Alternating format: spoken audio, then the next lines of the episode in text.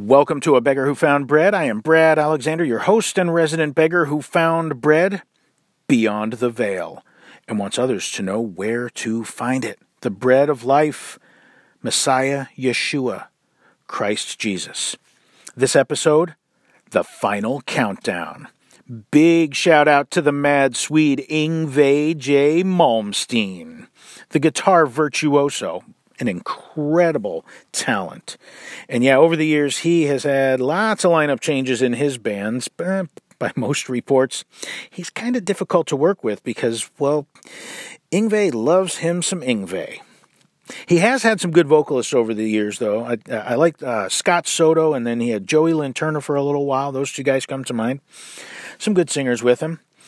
His performance with the Japanese Philharmonic Symphony Oh, snickerdoodles. You have got to check that out. If you haven't listened to that or any of that, please do. Go to YouTube, check that out. It is so impressive.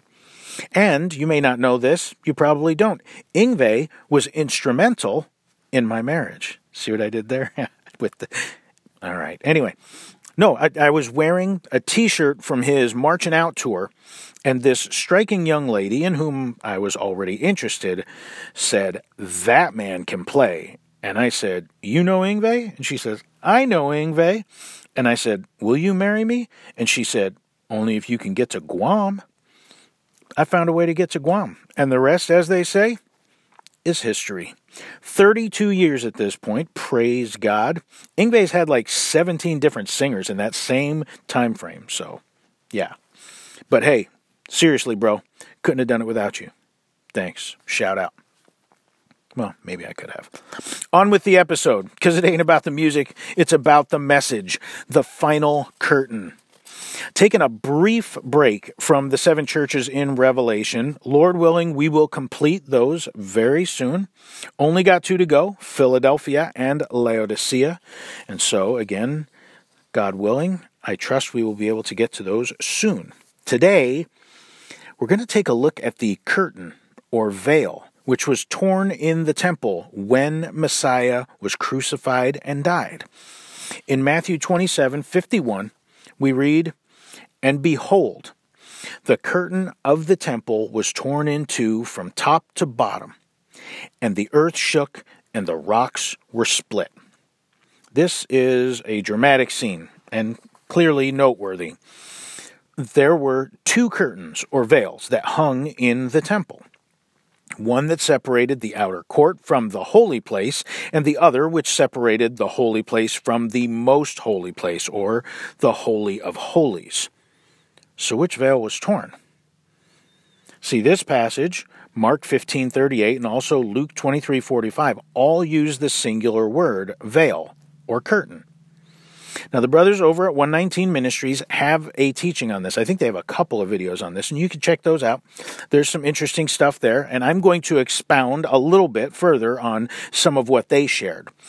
Um, th- there are three witnesses here, right? We've got three of the Gospels Mark, Luke, and Matthew, and they all use the singular word curtain, not curtains.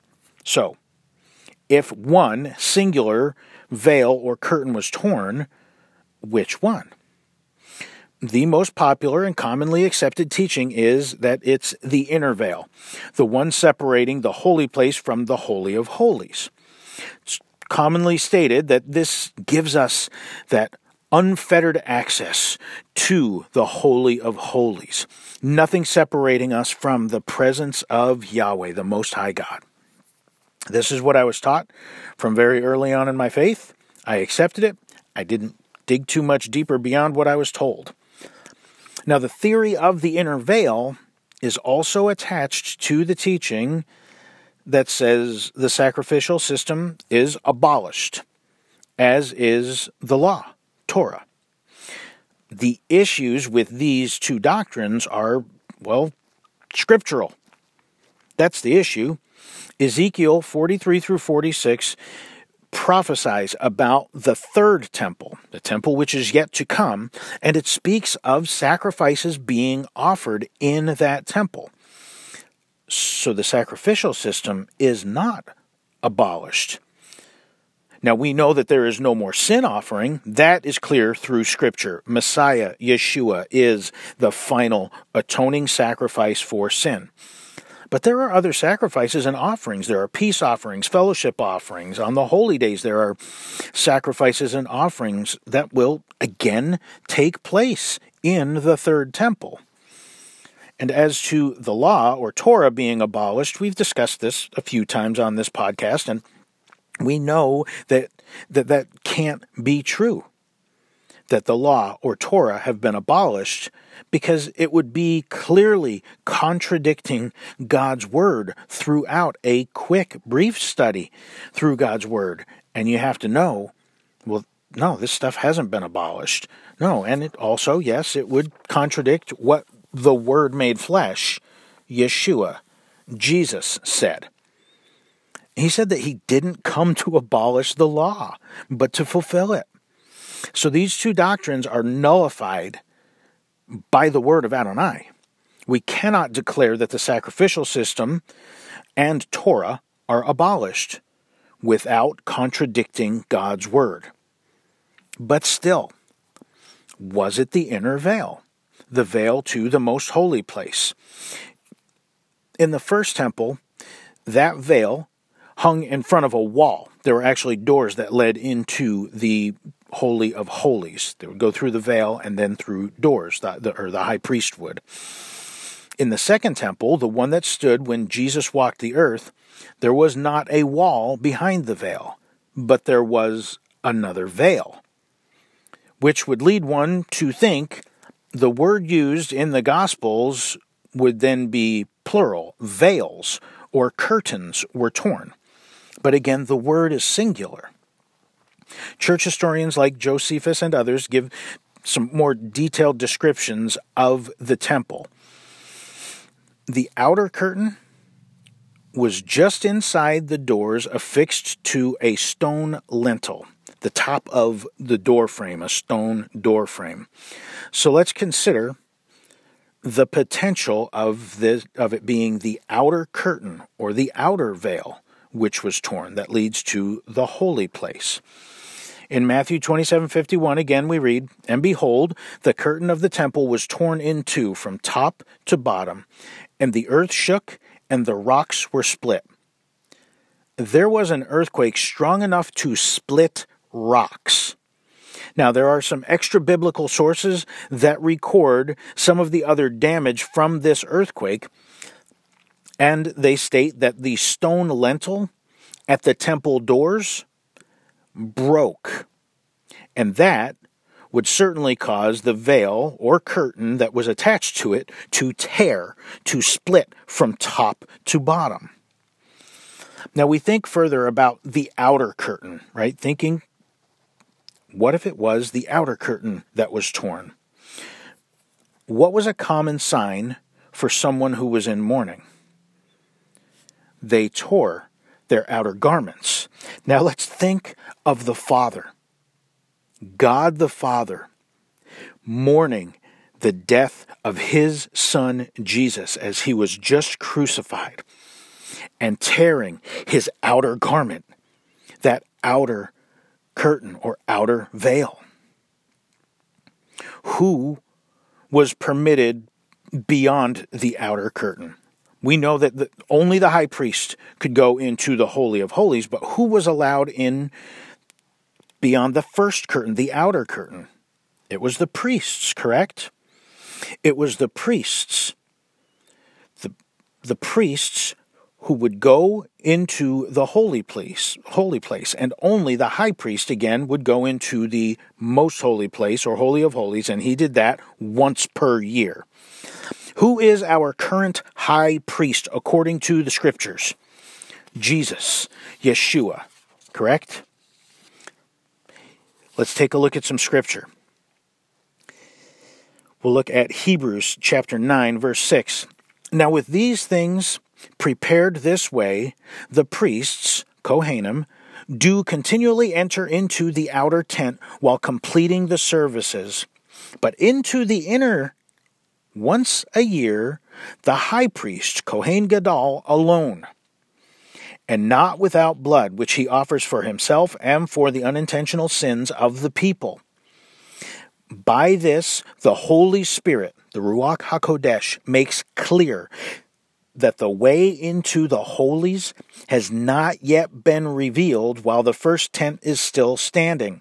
It is a symbol for the present time. Accordingly, gifts and sacrifices are being offered that cannot make the worshiper perfect with respect to conscience. These relate only to food and drink and various washings, regulations for the body imposed until a time of setting things straight. But when Messiah appeared as high priest, Kohen Gadol, of the good things that have now come, passing through the greater and more perfect tent, not made with hands, that is to say, not of this creation, he entered into the holies once for all not by the blood of goats and calves, but by his own blood, having obtained eternal redemption. For if the blood of goats and bulls and the ashes of a heifer sprinkling those who have been defiled sanctify for the cleansing of the flesh, how much more will the blood of Messiah, who through the eternal Spirit offered himself without blemish to God, cleanse our conscience from dead works to serve the living God? Jesus has gone into the Holy of Holies. He is the eternal high priest. Hebrews chapter 6 and verse 20. We have this, uh, sorry, verse 19. We have this hope of, as the anchor of the soul, both firm and steady, a hope that enters the inner place behind the curtain Yeshua has entered there as a forerunner on our behalf, having become high priest, Kohen Gadol, forever, according to the order of Melchizedek. He has gone ahead of us. He is there in the true Holy of Holies. We are not there yet. He is the high priest. So who are we? 1 Peter 2 9. But you are a chosen people, a royal priesthood, a holy nation, a people for God's own possession, so that you may proclaim the praises of the one who called you out of darkness into his marvelous light. A royal priesthood. Who went into the holy place past the outer curtain? The priests did. What was in the holy place? You can look it up in Exodus 25 and, and uh, also Exodus 30. The menorah, which burned perpetually, the bowls of incense, the table of showbread, and the utensils that accompanied that table. As priests of the Most High God, Adonai Elohim, what do we do? One, we, we worship.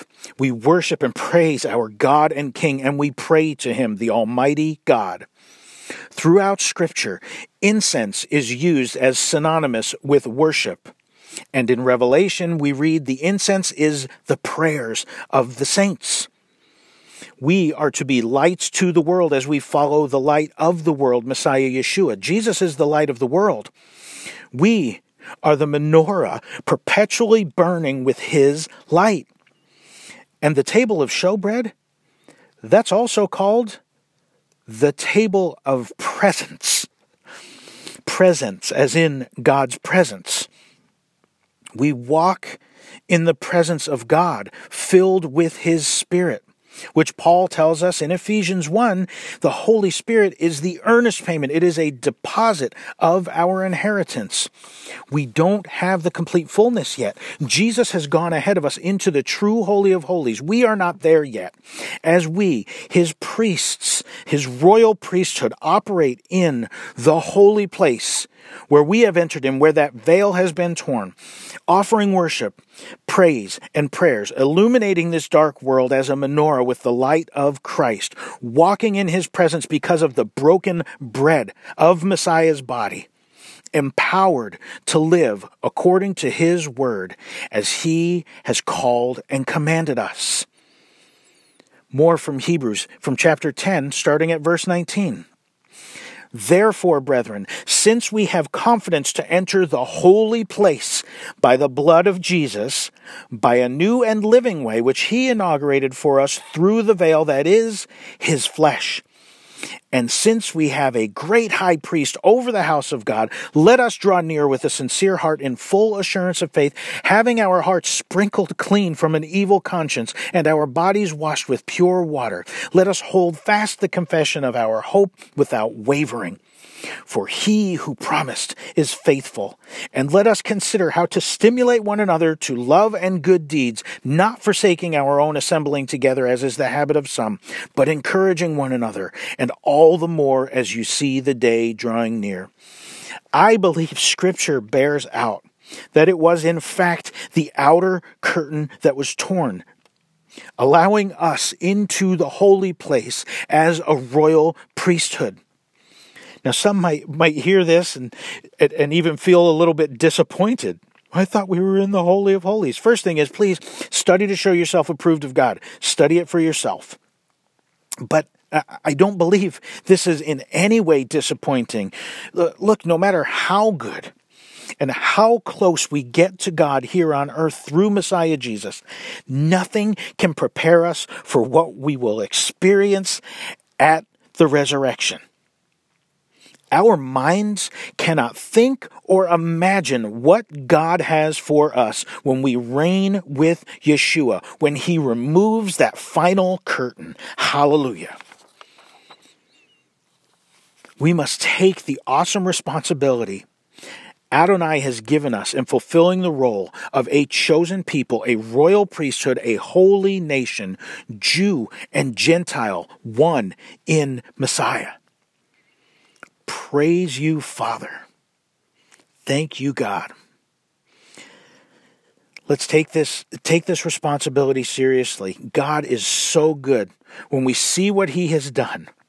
He is so awesome. And again, just picturing the Father mourning and tearing his outer clothing, his outer garment, tearing it at that temple that we could come in and we could be a part of that priesthood.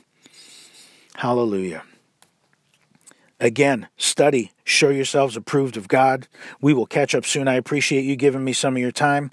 I'm just a beggar who found bread, but man, I want other beggars to know where I found it the bread of life. Nothing else satisfies eternally but the bread of life, Messiah Yeshua, Christ Jesus. Okay, brothers and sisters, let's go out and give them heaven.